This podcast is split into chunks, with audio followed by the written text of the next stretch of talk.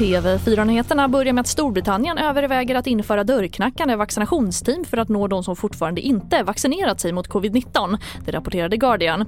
Detta efter att ett försök av metoden genomförts i delar av östra England. Och förhoppningen är att den uppsökande verksamheten ska leda till att färre restriktioner ska behöva införas. Och trots att Vänsterpartiet fortfarande anser att dödshjälp bör vara förbjudet så är partiet ändå positiv till att frågan utreds, det rapporterar SR. Så partiet stödjer nu förslaget om utredning i frågan om frivillig dödshjälp när palliativ vård visat sig vara otillräcklig. Och även MP, L, M och SD tycker att frågan ska utredas. Och kanelbullen, långfilen och lussekatten är några svenska matprodukter som kan få EU-skydd nästa år för att bevara lokala mattraditioner. Och skyddet innebär att det inte längre går att flytta tillverkningen till en annan ort eller ett annat land eller att ändra det ursprungliga receptet.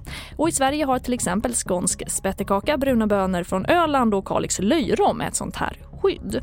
Och det får avsluta TV4-nyheterna i studion Charlotte Hemgren.